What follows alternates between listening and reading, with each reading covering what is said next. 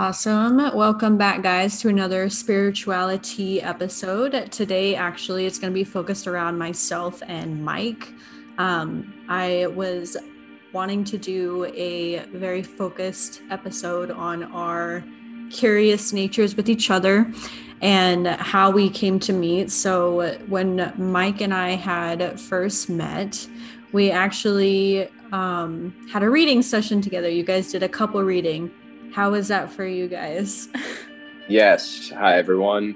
Mike here. Um, and that was incredible. It was kind of cool how you, I don't know, like you were pretty much like, you know, like some of the stuff was right on par with our character. A little bit of stuff was a little out there, like Kylie's still questioning because you told her she should work closely with kids. That's never really been something she thought about, but it was like a combination of stuff that you're you always kind of know like when you hear something and i'm sure it's similar to everyone when you go somewhere for the first time and you're like okay i saw those things coming a few of them but then some were like whoa and i thought it was especially interesting that you had basically pegged me for I don't know, someone who is a lot more talkative because I was in there like I don't want to talk too much. I'm normally very talkative, but I was like I kind of want to just sit here because I don't want to I don't want to keep talking and give you too much and that's what you know, but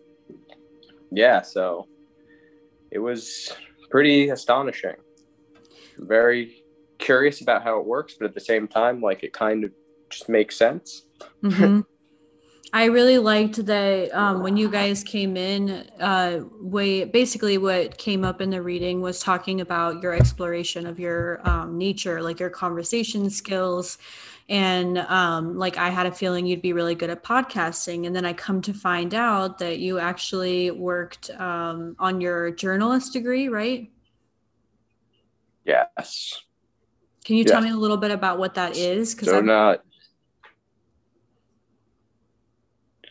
So I just went to school, uh, Bloomsburg University, Pennsylvania, like normal journalism degree. Mm-hmm. But um, a lot of journalism is interviewing, and a lot of podcasts are interviews.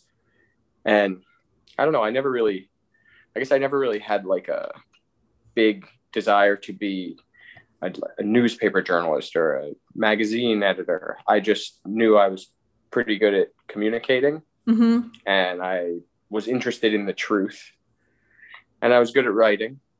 So that all kind of comes together into the journalism degree. But yeah, it was really useful, kind of the stuff they taught us about kind of guiding an interview, getting the sort of answers you're looking for mm-hmm. as best as you can, obviously, because some people are a little more difficult. Like between me and you today, we'll probably have a nice pleasant interview getting answers from each other, but sometimes it's harder to steer a conversation. And then a lot of it we learn that you learn in, or at least when I was in school, I'm sure it's different now because this is 2012. I'm talking, I began. So social media was out, but it wasn't the storm it is now. Mm-hmm. So we were dipping our feet in. The teacher would be like, yeah, and you could use Twitter this thing, but it wasn't like it is now. So we still had to learn our legal basis. What can you say? What can't you say? When are you protected by, you know, freedom of speech and when are you not? And yeah, but you didn't learn any, you can't really learn how to be better at talking or, you know, writing. That's, you can practice it, but there's no, uh, there's no like teaching like, oh, this is what you, there's no class you take and then you come out immediately having been a better writer just from something you learned, you have to be able to apply it in practice. I guess you could say the same about everything, but it's like a natural ability, it seems like to me. I think it's really good because, like, even when you are like talking or like when you're in discussion, or especially in the last podcast, if you guys were tuning in to the previous podcast, we were talking with an actor. And the way that you carry your conversation is very much um, like you were saying like there's certain cues that you look for or um, there's a way to guide the conversation. And i really admired that about you. So i thought with our conversation i kind of wanted to dig more into your personal psyche about like your interests, especially with you, seemed like you related to somebody who wasn't quite spiritual, but you also relate to myself, which is very spiritual. So I'm curious, where did that spirituality show up for you? Like, what to you was the kind of key thing that came into, oh, I'm actually interested in this type of topic? Uh, so for me, like, it, I've always been pretty, it starts with when I'm when I was younger. It starts with uh, I'd say sci-fi, even even cartoons on a very like subtle level. I didn't put together, but I was always into science fiction, cartoons, and just uh, what's the word? Like extraordinary superpowers. And I was like, this probably doesn't seem that unrealistic, but I never put it together. I was just like, oh, whatever. And then fast forward, that's my childhood and you know, until I'm like 23, I was just a normal, I guess, not really team oriented because I stopped playing sports, but I played sports growing up mm-hmm. until I was about 15. And then I wasn't interested in really anything health wise, just kind of went to college, was hanging out with my friends. We were drinking. That seemed like what life was going to be, you know, just like go to work Monday through Friday or class, get drunk Friday, Saturday, hmm this is your life fill in the blanks from until now until the day you die mm-hmm. and then i started getting really kind of like this this doesn't seem right there has to be more than just a, a, nine to five more than just going into the office getting the job and coming home getting drunk mm-hmm. there must and then when I, I had an opportunity my friend invited me to go to thailand with him and when i was there i saw like i said in the past podcast if you listen i saw very happy people that are supposed to be very poor. And what I had learned my whole life being from New Jersey, growing up 30 minutes from Manhattan, was money is happiness. And everybody money, says, oh, money. yeah.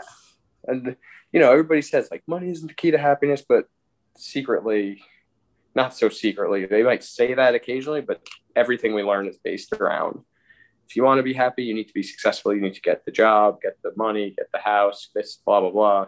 Mm-hmm. And then I kind of went to, I was in Asia. I saw Thailand, Vietnam, Cambodia, and I saw not everybody is happy, of course, but I saw many happy people, many more it seemed than like I see around me. Mm-hmm. But just seeing any number of people being happy, and I know they're don't have the most money compared to where I'm from. And then I thought, wow, maybe this whole idea of, you know, money brings you happiness is truly wrong, even though everyone says it and claims like people, everyone will tell you, yeah, money doesn't bring you happiness, but they don't believe what they're saying. Like mm-hmm. they say it because they want to believe it, but you could kind of sense that you're just saying the words, you don't actually believe it. I realized, and then, and over the last few years, I've been realizing the more and more I study this stuff, the spirituality being this stuff, that mm-hmm. it really does money really doesn't bring happiness just happiness brings happiness. The idea that you want to be happy that's what can make you happy. And it's easier said than done but that's uh yeah so that's where i got here from from my life of just uh, not really a skeptic because i was always open to it but just being i guess in asia blew the doors open. And you know you see all the temples so there's that big buddhist aspect and that's what i got into buddhism and everything and then yeah. I i don't know where we started with this. Well um, the other part that i was curious about too was you had mentioned something um, two things actually that i'd love to hear your thoughts on but um, you just mentioned your curious curious nature with buddhism. So for that um, did you apply that religion to some of the teachings for your spirituality or do you just have a, a specific focus in buddhism that you were interested in?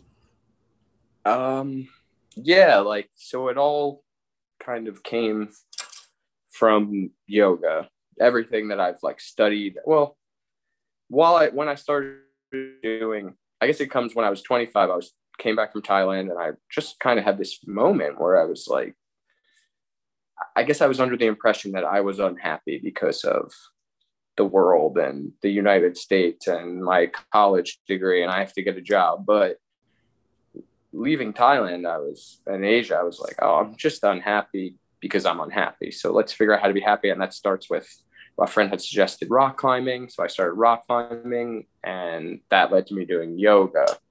Wow. And this led to me just studying more into health stuff. Mm-hmm.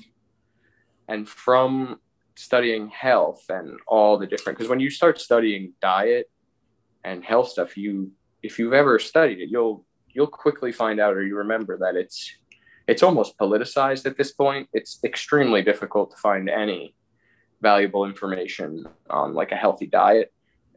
It's it to me it's pretty similar to looking up some spiritual stuff. You're like, is this healthy or is it not? Can I you know, so there's no real concrete information. So I just had trial and error. Mm-hmm. And I started getting into I don't know, I started listening to all these different videos and podcasts of people getting into health and that somehow led me into uh, Joe Rogan podcast, which got me into an author about all these ancient religions, Graham Hancock, and how they all connect. Mm-hmm. And that got me studying all the ancient religions. And then at the whole time, I'm still practicing yoga, rock climbing.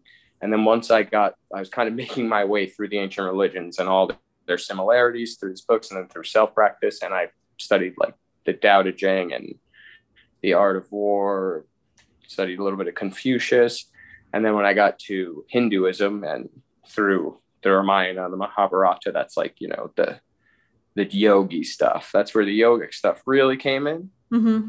But that, and as that worked, it that kind of led into Buddhism, which is kind of how it happened uh, in the religion itself. I think Hinduism kind of evolved, if you will, into Buddhism mm-hmm. and then mm-hmm. Buddhism explodes into a bunch of different sects. But now I've been, I won't say I'm like a full practicing Buddhist because there's mm-hmm. still some stuff I just don't know, but I try to live my life that more that way. And it's similar. There's a lot of religions that are can be similar to Buddhism. I was even just reading the Four Agreements, and I guess that's Toltec, but it's it's very similar to Buddhism. Actually, that's amazing that you brought that up too, because the four agreements are a huge, uh, like reason behind why I also got into my next level for my practice as a spiritual teacher. I was very interested in the world religions. Um, I remember in high school, I actually had a teacher who I enjoyed a lot. I think he was uh, O'Reilly or, yeah, Professor O'Reilly. And he was talking to us about, um, Dr. O'Reilly, that was his name, he was telling us about the comparisons between the different religions, and especially in Buddhism, where practicing mindfulness and um, the presence of now versus any other time frame. And when you read the Four Agreements, it talks about that um, process of forgiving the self, not taking things personally.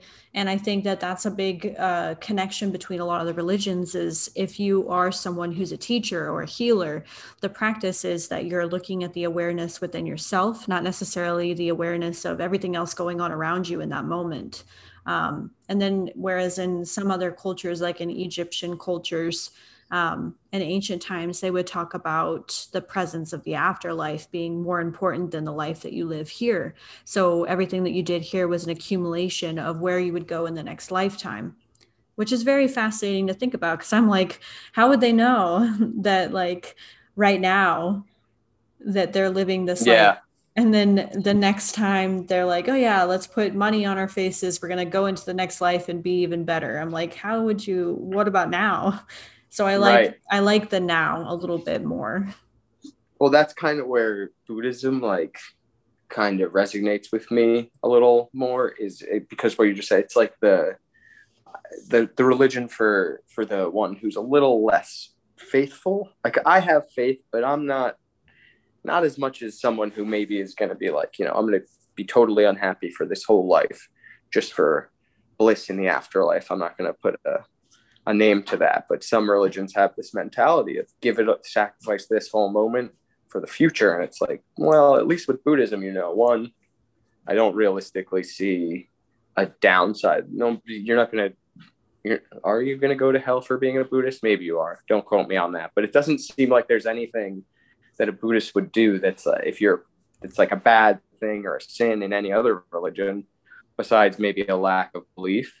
Mm-hmm. But practically it seems like you're getting the best of both worlds because you can enjoy yourself now and you're still not being an ass to other people. Mm-hmm. so that's why i like it because what's if it if it does and there are like scientific studies that show the benefits of meditation which is what buddhism mainly preaches is just meditate. Basically the buddha even said i don't know about the afterlife. I don't know. All i know is if you want your life to get better now do this. Mm-hmm. so it's kind of takes out the mystique or the mysteriousness. And yeah, that's it's you put it pretty perfectly. Like it's it's the now versus the future. I'm sure there's some about the past that I'm not can't think of right now, but it seems like the best moment to live in is right now. It's the only time we can really appreciate. And it's also reading the four agreements, it's got me thinking another uh, another big influence on me for my spiritual journey, a huge one was actually Joe Dispenza, who is mm-hmm. more of a modern approach to meditation. Mm-hmm. He's uh you know, he's healing people. People are going to his retreats and having spontaneous remission. And there's a lot of data, a lot of people saying that it's worked for them. Sure, if you go in there a total skeptic, maybe your results will be different. But I met someone in my yoga teacher training, and she was one of the people. She went in there with an issue. And after the first, she was a little skeptical. After the first day, I think she realized she'd never need to take her medicine again. And she's been eight years clear at least. Wow. So I was stuff looking... works and it's go on. Oh, you could go ahead. The work it works and what else? Oh, I was saying it it doesn't and that's why I like uh, another reason I like Buddhism or even the Sikhs feel this way too and one of their cornerstones is it doesn't really matter what you call it, call mm-hmm. God, call cosmic energy. It's all the same energy. It's all the same thing. And when you meditate, when you pray, it's kind of coming back to yourself. It's letting yourself heal or letting yourself do whatever your, your body needs. Your body needs time to not be fighting against itself. When we're thinking all the time about the future and the past, we're fighting against ourselves. So whether you whether it's God, yourself, the universe, energy, just just chilling the fuck out is good, you know. Every once in a while, whatever whatever you got to do to get there. I think also what's important, I wanted to read what the three universal truths are for Buddhism. It says um, everything in life is impermanent and always changing. Because nothing is permanent, a life based on possessing things or persons doesn't make you happy and there is no eternal, unchanging soul and self, is just a collection of changing characteristics or attributes. So I thought it was interesting because I saw this documentation of um, somebody who stated that they were discussing the government back in the 60s were actually talking to an extraterrestrial being that um, stated to be in the future. Like, I think it's like, I don't know, like two, 20, 2080 or or like 2180 or something crazy in the future. And the alien or the being said that you know what planet do you reside on? And the, the being said i reside on earth in the future. I, this is my home planet. And the uh, government the um, people who were interrogating it asked well how can you be um, on this planet? Are there not humans? Are there not people that look like us and the being said that um, we had done nuclear war or whatnot that we had actually gone ahead and caused a nuclear war. And that the um, the teachings they had asked were is there a god or an afterlife right? Because i don't know why the government decided that that's an important question but that's their question. And the alien says that um, or i guess the being in the future that is an earth being that isn't quite human says that um, there's there's no such thing as energy as we think it is. And in the buddhist teaching it sounds exactly like what that that being said. It says there is no eternal unchanging soul and self. Is just a collection of changing characteristics or attributes. That's what the being had said as well which i think is very fascinating so when I'm thinking about um, my energy, like I do spiritual teachings, I do healings, I can see things, I feel ghosts, I can feel energy and like see people's auras, right? I've never mm-hmm. concluded if there's something like like what the Christians talk about as this heaven or hell um, experience. And I myself have actually had some passing experiences. I've nearly died uh, twice that I can remember. The third time, I think, was more like maybe it was a dream, but the two times for sure, I remember very clearly when I was about eight years old. I was in Hawaii and I had drowned in the ocean. And my dad had actually scooped me up out of the ocean and he had pushed on my chest to get the water out. I don't remember any of it. I just remember throwing up water. And when before I actually had thrown up the water, I remember seeing something like it was some kind of energy. It was like kind of like how there's like the aurora borealis colors, like it was like light. It was like this this unexplainable coloration of light energy. And I remember hearing voices like they weren't recognizable. I couldn't put pin a gender on them. I couldn't say I understood anything about it. I just remembered the voices, right?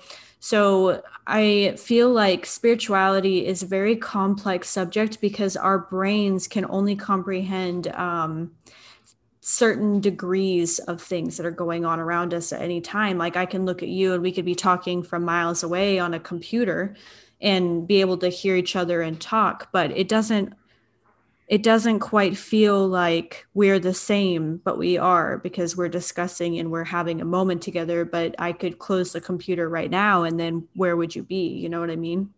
Yeah. And that's like, that's kind of the technology that we're stuck with right now is this. We can't truly be next to each other. But even to expand what you're talking about with spirituality and the lights and stuff, the technology we have on a regular basis, this is more scientific than spiritual, but I kind of am in both camps a little bit. Just we know, scientifically speaking, that we're not looking at everything. This isn't the whole picture. I think there's something like uh, what seven colors of visible light we see, and then there's like 12 colors of light, including the radiation and all that. And that's, I don't know. I really am not a color expert, but I know there are colors we don't see. We don't see UV light. We know animals see it. So this is the stuff that, and to me, we are so similar to animals. If you are an alien and you came down here, you'd be like, "Hey, you all have four limbs, like a nose, a mouth. You're very similar creatures. We see us as massively different, but most as mammals, most animals on the planet, for whatever reason, we're all very similar. Even a fish has a mouth, has a butt. Like we're all, we're all pretty close and we all and even fish could see more colors than we could see sometimes. I was just watching uh, some david attenborough documentary and he's talking all about color but that just kind of proves there's more undetectable things that we don't know about. And those are the the colors and those are the undetectable things that we know about but still can't detect. For all we know we could be having this conversation. There could be a group of spirits aliens inner like whatever you want to call them a group of beings all around us that we can't communicate with. Maybe they could see us maybe not. Maybe they're just living their life. But we don't know. We're we're here. And that's um one of the that brings me to one of the key things of yoga one of the main things you have to accept. And i think it goes to hindu mythology like hindu ancient hindu culture but i'm not entirely sure. I just know when i started practicing yoga and I started becoming a yoga teacher, like one of the things on a spiritual journey that we have to accept is that we can't know everything. We could, we never will. You just need to accept that you won't. And I think this is where some people hate it. They despise that you're saying, I won't know everything. With science takes an approach of like, until we figure it out, I won't accept it.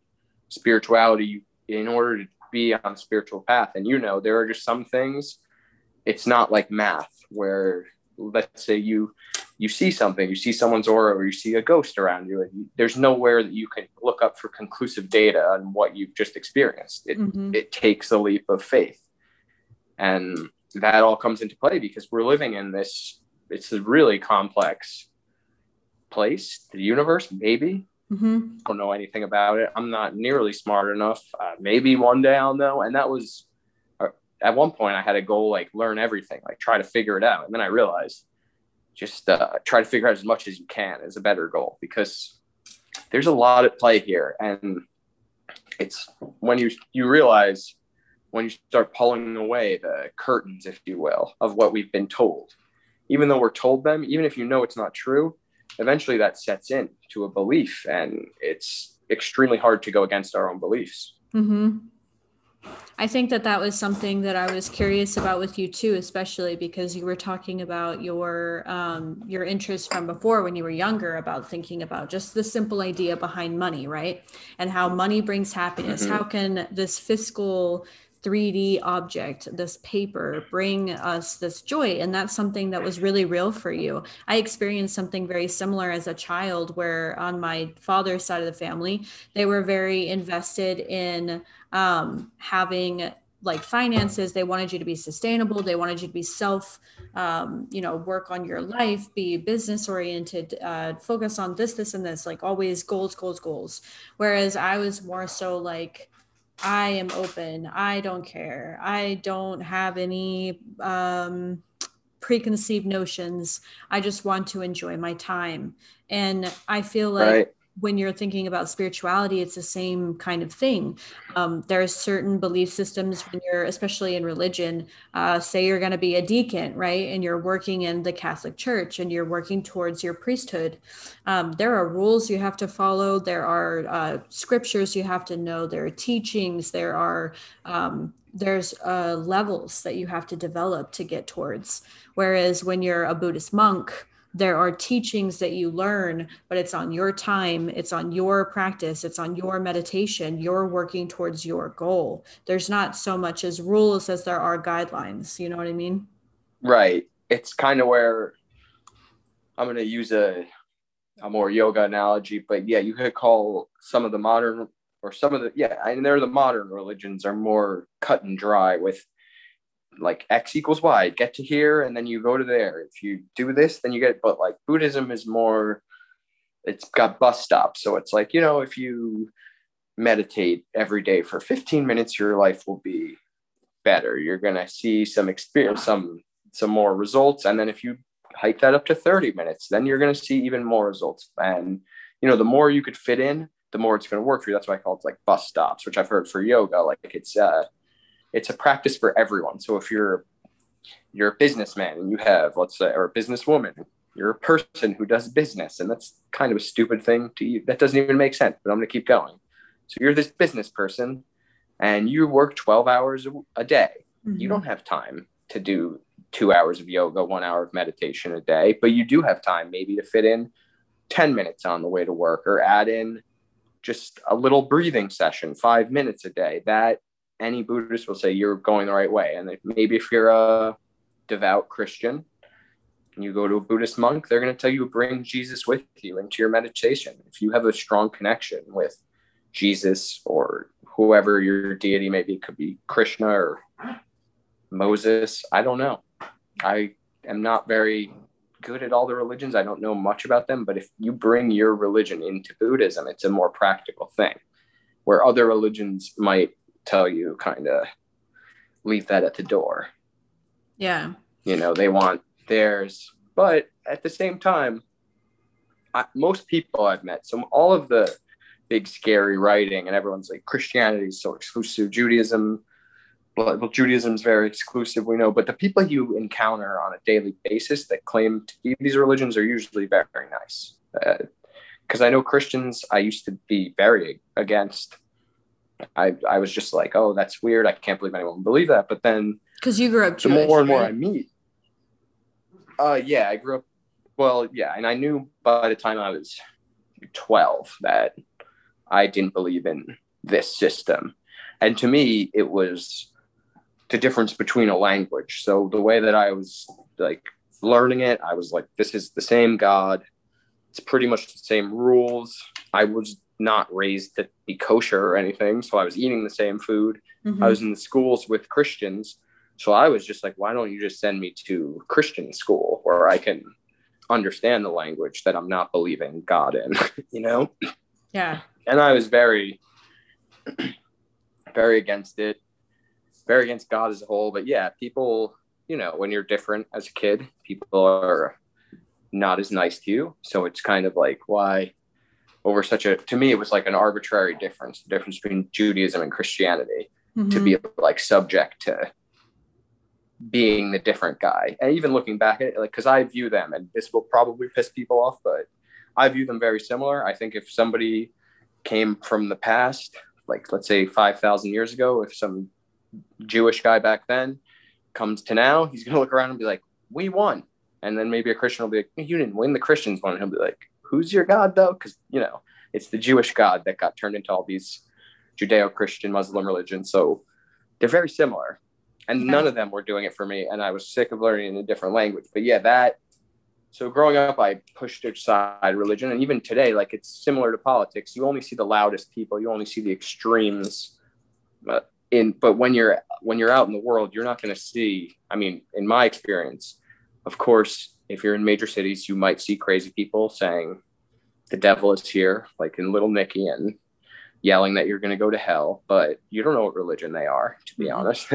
Yeah. But yeah, I've met a lot of Christians that are just like, yeah, there's a lot of BS. We know it happens, but we're just trying to follow the teachings of Jesus. And as a Buddhist or a self proclaimed person who enjoys practicing Buddhism, because I don't really identify with it fully. I don't I don't want to identify with anything fully. Uh, yeah, Jesus had some pretty good teachings. I think he himself may have been a Buddhist, which if you look at what he was saying, where he went, his life, it's possible. But yeah, there's nothing that he, he said that was could hurt anyone in any religion. It's more the stuff built around his life that has caused harm. But most, again, most people in practice of any religion are just very nice. That's that's why they pick that religion because all the religions somewhere say be nice to people, don't hurt others, you know, just be a good person. So I think most of everyone is a good person.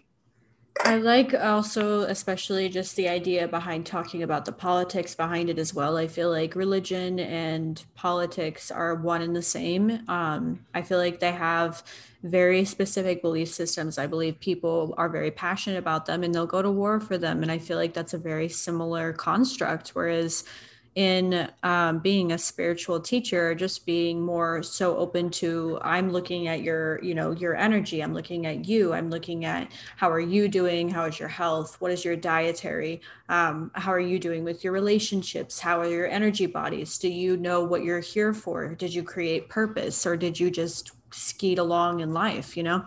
I think that the idea behind spirituality is a much more open um, arms and helping hands with people. It's almost like going to a doctor, except there's no prescribed pills. It's more so uh, a diagnosis of self looking at the different aspects of the different bodies. And I feel like that's why right. yoga was such a big deal because yoga is a compound of okay, are you what are your movements doing for your body? How is your uh, feeling? Do you feel like you're getting healthier? Um, I've seen people go from doing no yoga to doing yoga full time, and their bodies look spectacular. They go from having very stiff very um, hard issued bodies to very flexible, very fit, very beautiful uh, bodies. So that mindfulness is very important.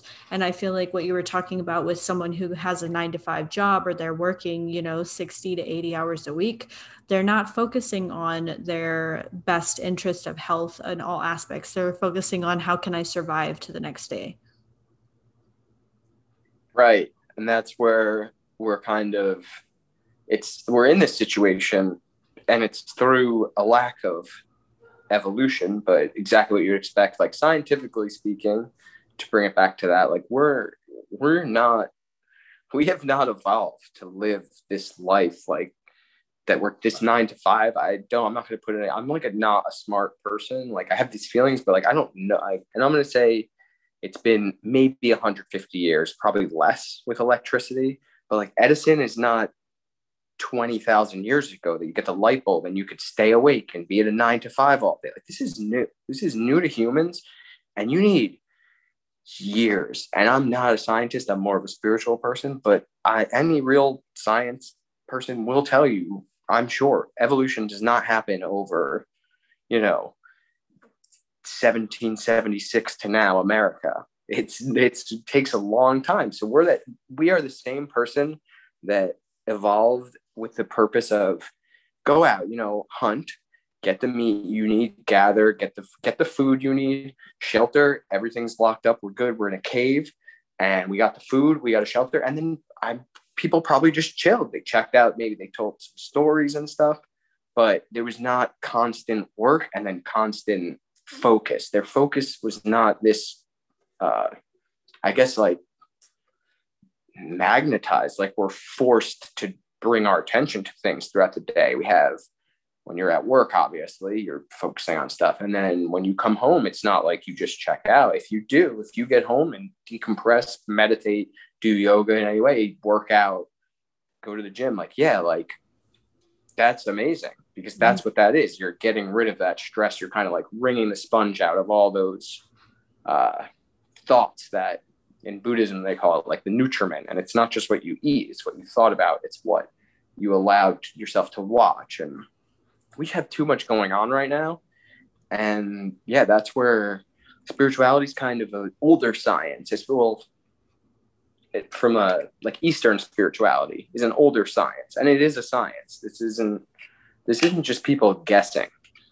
This is uh you know trial and error in most cases. You said it in yoga. I mean, it's a I don't know who to, I think everyone believes in yoga. I'm sure I'll be proved wrong, but it's, you will become healthier by doing it, even just 20 minutes a day. It's a physical activity, and physical activity is 100% effective. As much as you do, like you'll see the result. There's not a chance of it not working. That's one of the one of the only things I know in this life that works is physical activity. It it will yield results. I wanted to talk about with you saying the mind is also quite important, what you think. Um, there is a gentleman by the name of Masaru Emoto, who was a Japanese businessman, and he was the author of the pseudoscientist acclaimed um, Where Human Consciousness Could Affect the Molecular stru- uh, Structure of Water. And being that humans are made of um, water, what you think is something that can be manifested through the molecules within your own body. His book was called The Hidden Messages of Water. And the idea behind the experiment is that he would say for 90 days, I love you, I love you, I love you, to uh, either a frozen water or rice that was with water. And then he would say, I hate you, I hate you, I hate you to another of the exact same experiment, same ice, same water, same rice and the one that had the the negative energy the one that was spoken to in a negative way was disgusting. It was deteriorated. It was black. It was ugly. Same time frame same climate same experiment. And the other was still nice looking like it still was beautiful or the molecules of the ice particles were like these beautiful structures instead of these very dense destroyed structures. And the idea behind this experiment was that if you think something what you're thinking gets manifested into the emotional body. Then you feel it. So you start to feel what you're thinking. And then when you feel it then all of a sudden you start to physically feel it in the body. Like you'll have it come up as sickness or illness or stress or anxiety and if you think in a very positive way, your body would be nurtured, it would be nourished, it would be able to uh, process and have its own energy and sustainability. So that was one thing that I thought was a very interesting experiment. The other thing you were talking about with Thomas Edison's discovery of the light bulb, which is actually a falsehood, by the way, uh, that I have researched in a very, very progressed time period. Um, when we're talking about Nikola Tesla and we're talking about the ancient Atlanteans, we've had electricity on this planet in many different timelines uh, for generations that we have not script onto our documents in historical nature. And when we talk about Tesla's experiment of the coil, which um, you would take the copper compounds and you would send these uh, currents into the copper, and it could continually have a stride of electrical current.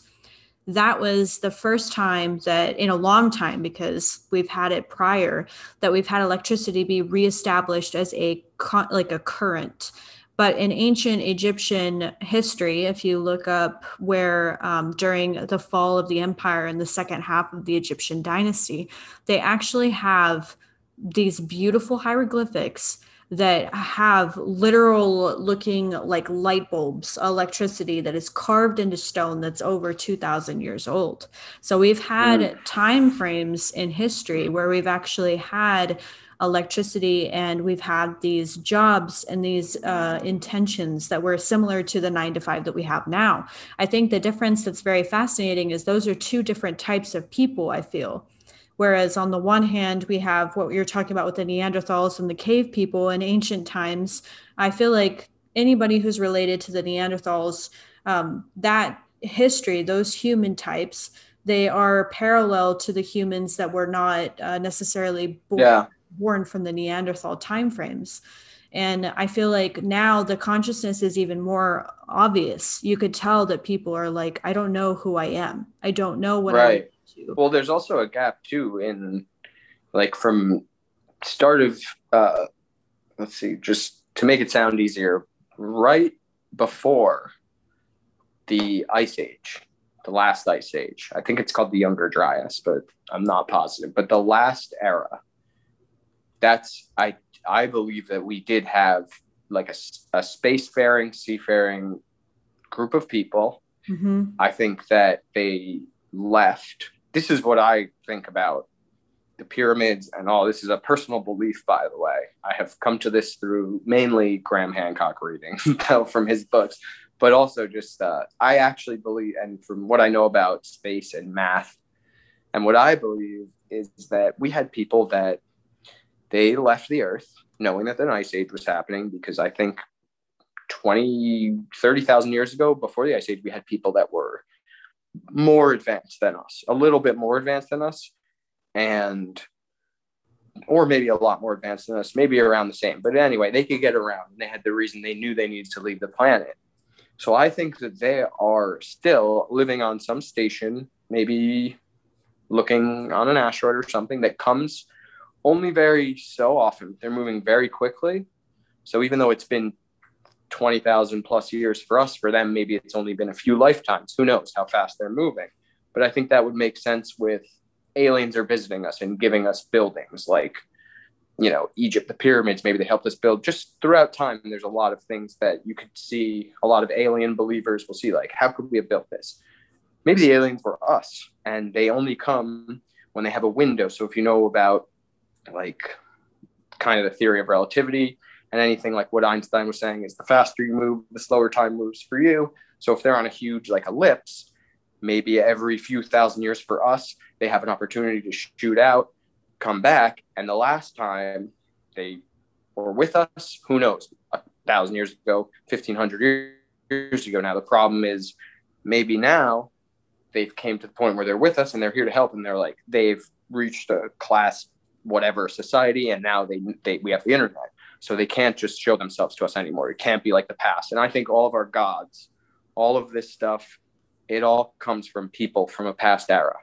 and I, that's what that's my belief is that it's a high tech because if you look there's there's all these religions with all the Egyptian one and they all have like this Osiris character that's the most prominent that comes and basically is saying I'm from another time he doesn't outright it he's saying like I am telling you guys this is the way to live don't eat each other don't steal don't kill they have it in countless religions across the world this is what Graham Hancock puts a lot of focus into. He did a better job than I ever could. So just look him up if you're interested. And then gets this God character gets betrayed by the people, put him in a coffin. They put him in the water, and he shoots across the water. Somehow, it every story involves him spreading peace, getting betrayed, put into water, shooting across the water, and it's over thousands of years. The only thing that I see is every few thousand years they these people come from space and they give us a story or aliens, you know. But sorry, that was like a little bit of a tangent. No, no, it's, yeah, it, it's, uh... very, it's on board for sure. And that's kind of what I wanted to get to with talking about this because I feel like with your you were asking me earlier about like how I was getting into spirituality and a lot of it stemmed from this research especially since my um my favorite study that I could remember was Egyptology and I was so obsessed with learning about the gods, the deities, and the teaching that I came across magic because magic was a big deal in Egypt. Magic with a K. With a K.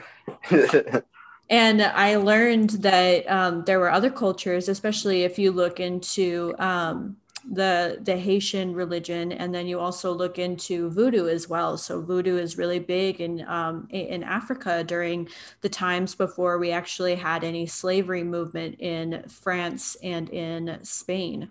During uh, the transition of the next age uh, after the Renaissance, we actually had crusaders that invaded Africa and picked up uh, these people that were a part of the tribes that had studied their ancient voodoo techniques. And they took those people to Spain mostly into France to have as uh, slaves during I believe it was during the 1500s but don't quote me I'm sure that there's more specifics I can look up later.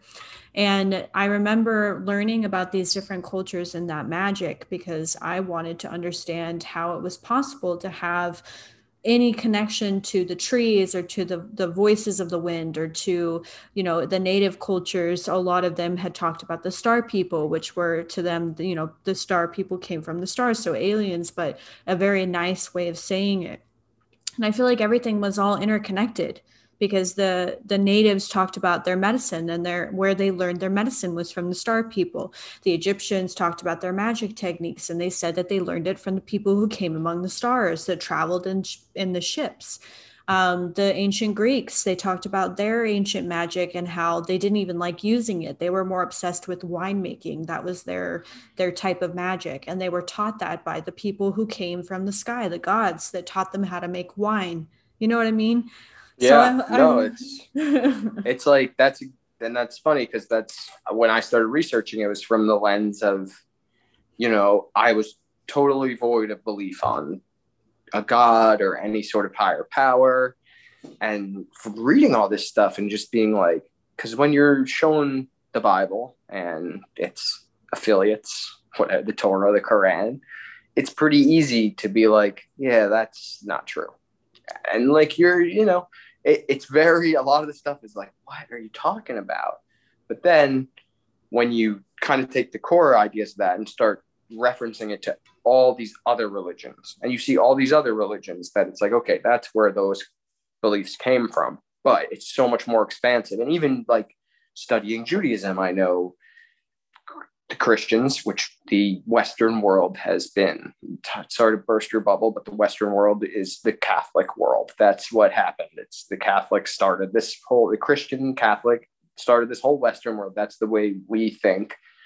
That's how we are born to kind of see the world is through that lens of the Judeo Christian, like, we're here, this is for us. But that, you know, where was I even? Yeah, that's a that's a pretty fantastical story, filled with a lot of stuff, a lot of good, a lot of not so good, a lot of just kind of interpretation. But like you said, when you start studying all these different people from thousands of years ago and how like just for example um, there's multiple latin american religions and cultures not and not just like mayan like little ones too but even the principal like mayan aztecs they have when they died they believed they would be shot up to the milky way and they would face challenges and the challenges are like a, a bird and then a this and but then if you look at like polynesia 7000 years ago or something like thousands of years a planet divided you see these same go to the Mil- Egypt, go to the Milky Way, fight these things. First a hawk, on someone else's it's an eagle. Like the comparisons are just. I got to the point where I'm like, I there's too many people saying that this is true for now. It's more like more spiritual people saying it than people saying it's not true, which is not the world we come from, where we're basically told if you're going to be spiritual, believe in this God, Jesus, whatever Jewish God, same God, but you know what I mean? Like, so, but it is even, even now talking about this stuff. What, just for instance, it was it's Mother's Day, uh, a couple days ago. Happy Mother's Day to anyone listening late. And I was telling my family how I believe in rebirth. I truly believe that your soul, it's not just a one time thing in this plane, and it's not just this plane that we come back into and they think I am absolutely crazy.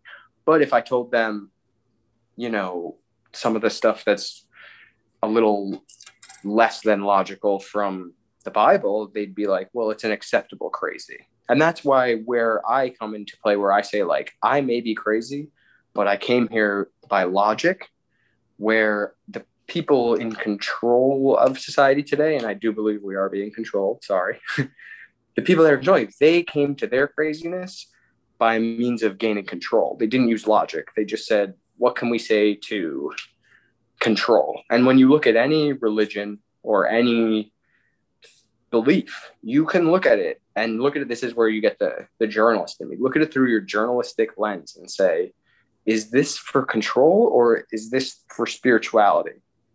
You know what I mean? Because a lot of stuff you could see clear as that. And it's not just, I'm not saying the Eastern world is, you know, not to blame. Like if you read any ancient Hindu text, about one quarter of it is, and this is a, an approximate, but like a quarter of it is going to be like really great information. Three quarters is just going to be like what you should do if you're born this way and why your life is bad, but it's okay, and how women just have no rights. Like that's, but that is what most religions boil down to. It's like a, you get like a nugget of legit good way to live your life that's just profoundly overshadowed by control and how to control our life and specifically how to control our women.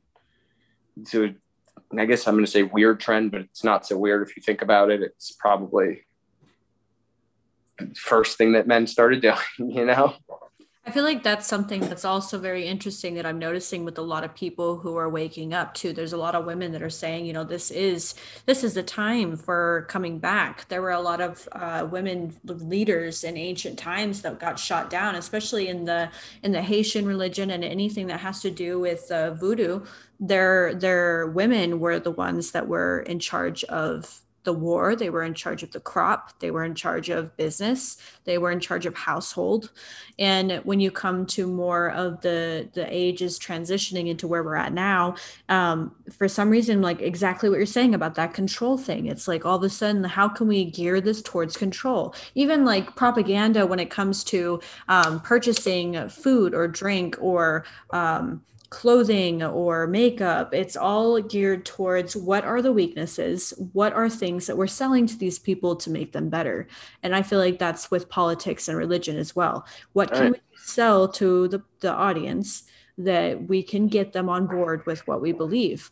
So that's why with having you as um, doing this with me and talking is the curious nature is that you grew up in a household that was geared towards a control of nature and your family belief and you've actually grown into a different mindset. You express that mindset and you're curious about what else there is for you to learn past what there is right here right now right with your family and what you've grown up with. That to me is outstanding and i'm sure that that's also relatable to those who are waking up in a sense as well if that makes sense. Yeah like for people that are just just listening just getting here like welcome to the party it's nice here.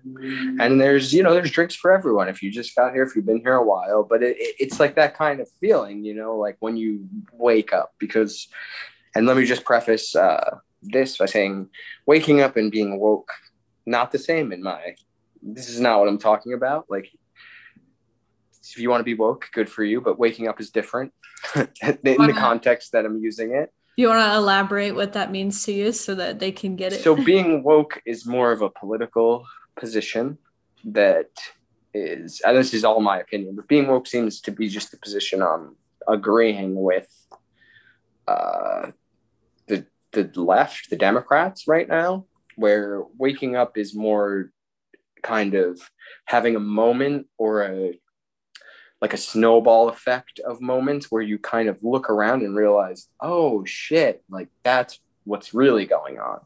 So it has nothing to do with each other. You could be both. You probably wouldn't claim to be woke once you're awake, though, because you kind of see like it doesn't really matter. It's all just like a big, they're like showing this in front of us. And that even leads, like, because it kind of goes into politics, but that kind of leads to where if you look around, you could see the reason we have, I'll call it rampant uh, Judeo Christian Muslim religions on mm-hmm. the West is because we use capitalism, mm-hmm. which inspires competition based on wealth.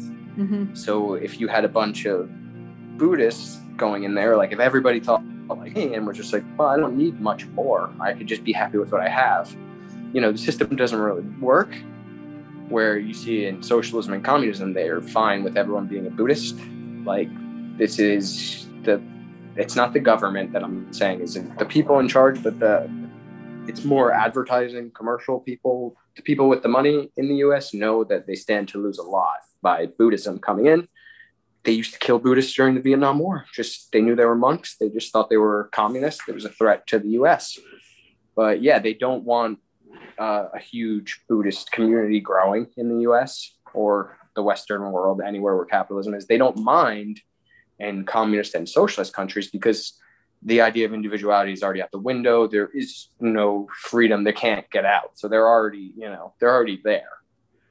But um, yeah, if you're a person that's sitting, oh, Buddhism is communism or socialism, just know it's not that. It's actually governing yourself. So it truly, if we had more, like we could never, you wouldn't need a governor. The different, the reason communism, socialism, democracy right now, the problems with these establishments aren't the actual establishments themselves, it's the people in charge. So when you, because a lot of times you hear people, oh, that's communism, Buddhism, it's communism. And at a certain, to an extent, it is. But the problem with communism isn't communism, it's corrupt leaders. Just like the problem with socialism isn't the stuff on paper, it's corrupt leaders. Just like democracy, the problem with a democracy isn't the laws of democracy, it's having corrupt leaders. But, and this is a political view, and you know, like, you could take any political system right now. It's doesn't matter if you're socialist, if you're communist, if you're Democrat, if you're Democratic Republic, if you have corrupt leaders, it's going to end up pretty similar. It's always going to be they're going to be above us and we're going to be down here working for them. But I think that um, the systems that have to do with government too, they go in cycles because what we are yeah. talking about is that they start, maybe they start as a democratic union and then they transition into a, a republic. And then the republic turns into a social construction. And then that social construction moves into a um, community or commune, commune and I think that the cycles continue. They go, they go, they go. But the idea behind it, which is why I enjoy what you're talking about with Buddhism, is that um, the governing of self is also that self awareness. Who are you? What do you represent? What can you embody as a soul? And where does that stand for you? I think that that's more important with what I'm talking about in spirituality, because in spirituality, at least you can understand what developments you need for yourself and those around you instead of a, a taking from somebody else or caring only for you in the situation. Like a kind of like I was thinking about the Titanic analogy, where uh, when Titanic was going down, you know, only women and children could get in the boats, right? It was first first come first serve, whoever could get there. Uh, usually, it was based off of class I heard that the people who are more rich uh, were able to get boats faster or whatever. Right. It doesn't matter. But a, a, rich man would get on the boat before a poor woman, though, in that time, you would right. think. Right? right? Like they'd be like, women before. I, you know what I'm saying? Like, so it was. So that's like why. A, the boats i think the the taking the boats and and um, every man for themselves. If somebody was drowning in the water would you save that person? Would you bring them on the boat with you and, and save them? Or would you just take care of yourself? You know? Right. I think most people in a natural world would help the other person. Most people being born and raised in a capitalism world not that capitalism is inherently bad, but the way that we do it a lot of times where it's us against them, like we're kind of, and it, it kind of goes, it's counterintuitive to the, what we were talking about before. What were we talking about before? Yeah, like going to save someone else, put them above your own self. I think in a natural world, most people would. They would knowingly do it, but we, oh, we're so into like the permanence and people would jump before they would jump out of the boat they would be thinking about all their possessions everything they own everything they have to do and that would stop them from doing it because they're not living in the moment. But living in the moment you would know this person's in danger i have to help them. I think that's a natural reaction but i think with all the you know everything we're shown and influenced from from birth until death is basically telling us uh, that we're a permanent creature. And that was I when we were talking about that, I even was thinking that's our first uh, our first curse in this world is a is a name. And I've talked to friends about this. They all just said I was crazy. They didn't even remotely know where I was heading with it. But when we're given a name, we're then given a, a stamp of permanence that you can compile all these things about this name. And I was like, imagine if you could just not ever have a call sign for yourself. There would be no Mike is this, he's to that. I need to get more of this. It's just if you and that's the idea of like that's the idea of what we're trying to get to. And if you're in that moment of just living truly in the moment, I think yeah, you do you do jump, you do save the person, you save yourself, you put yourself at risk to save others. But in the Titanic situation, nowadays, I think it would be quite grim because everybody is, you have a device in your pocket that shows you everything you're worth, everything you have, like connection to all of your stuff. I don't know. It's, uh, it wouldn't be a good time for that. I feel like that's the biggest part that I am very passionate about with connecting with people. I think there's more than what we may think. You know, I think there are people that we were talking about the woke versus the awake, you know, the people who are awake. I think that the people who are awake would not only take care of themselves in the situation, but they would lend a hand to those who could not help themselves. And I think that that's way more important than putting anybody above you or below you. You are not only taking care care of yourself, but you are taking care of those around you as well. And absolutely. That to me is where spirituality is where we're going. That's that's right. well, and that's level. where I don't know if I pronounce his name right, but Thich Nhat Hanh, and he's a Zen Buddhist monk from Vietnam. He's like 94 or 95, and his his whole that's like his whole thing is like seeing yourself in other people and I think that's like a big thing in Zen Buddhism is like, if you could see yourself in someone else, that's when you can go and be ready and willing and capable. Like if you're capable, you should be ready and willing to help out. But that's where it is time. The people that are waking up, and there's a huge, I'm one of them, but I am by no means on the earlier side of this awakening, if you will. I came at the right at the same time as everyone else, and I think we're waking up in that last jump into the age of Aquarius that's like just finishing now. And people are starting to realize, but I don't think it's all celestial. It's also just the amount of information we have and access to. Because, yes, it's we have access to all this bad stuff going around, but we also have so much access to information that it's good that people are capable of connecting. And that's that's the big thing is we need to all kind of figure out a way to connect on a meaningful level without these little groups that are oh we're a group that's against this and against that. It's kind of more you want to be connecting in person on what brings you together.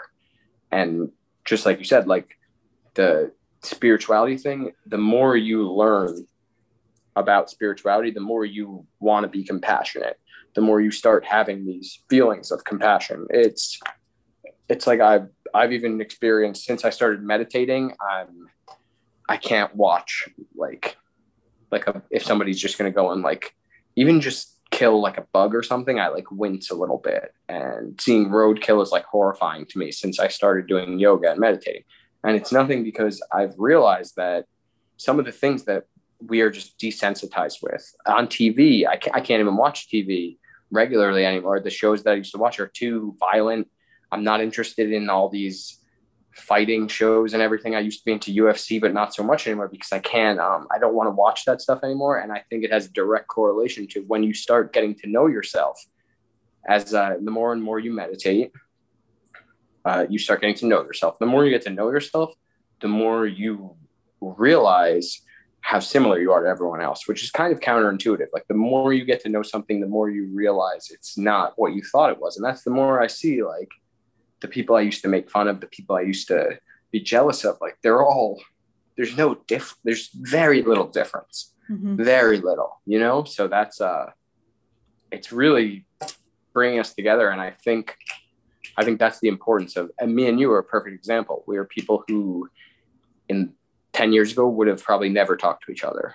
Mm-hmm. But the things, the self study and the, the dedication, we both have this commitment to learning about ourselves and why we are this way. I'm sure you have it. I know like we have a commitment, a dedication to learning. Why do I feel this way? Why do I think this way? And if you're a person that finds yourself thinking this, why am I feeling this way? Why do I think this? How can I change this? You should start looking into some alternative facts. Not maybe not alternative facts, but alternative stories. Look into Eastern because in the Western world we are we're more raised to just go on our emotions. It's like a good thing, mm-hmm. but it's not it's not necessarily a good thing to just go by your emotions. The biggest thing that you're talking about too is something called the awakening of the new personality. It says when mental awakenings are consistent and go deep enough over a period of time that they result in the development of a new personality. This type of transformation and ascension involves cutting away and moving past old limiting and toxic patterns and developing qualities such as self acceptance, empowerment, and understanding. That's what I feel like is very um, interesting. Everything we're talking about is are you the same person? Have you made some major life enhancing positive shifts? Um, if you think you've changed in a good way, you've likely experienced a personality awakening, something that mm. is a, a next level of this research. And I that's my big thing with anybody. If you see we're talking about the virus, if we're talking about politics, or if we're talking about religion, are you doing your own research? Do your research make your own decisions and think about it for yourself before you listen to what other people are telling you especially me like i could be telling you all this as well but make your own decisions and your own beliefs. Yeah.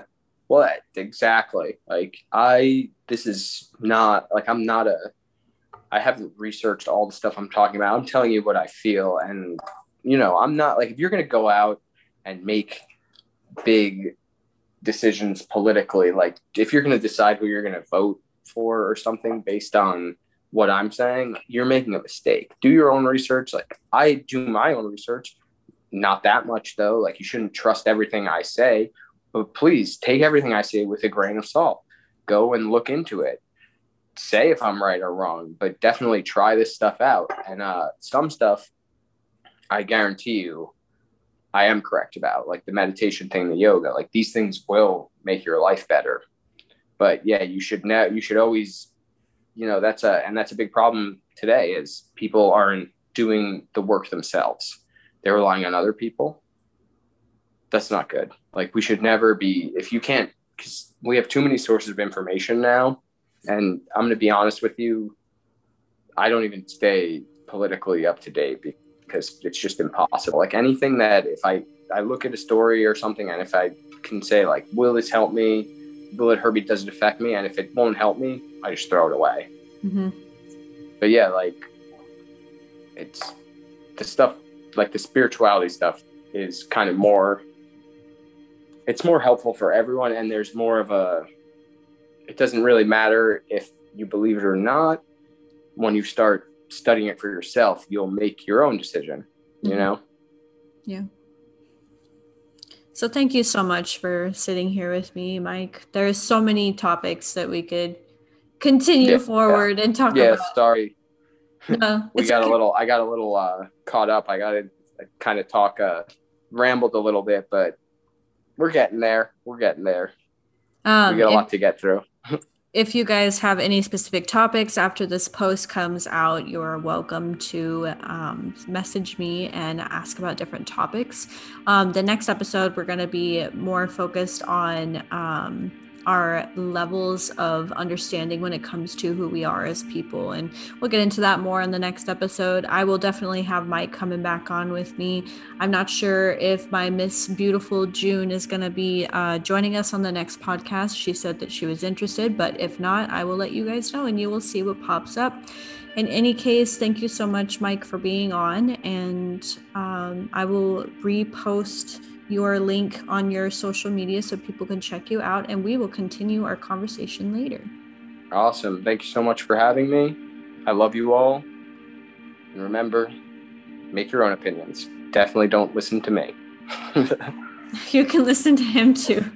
But yes, make your own opinions. Thank you guys. This has been Kiara Spirituality.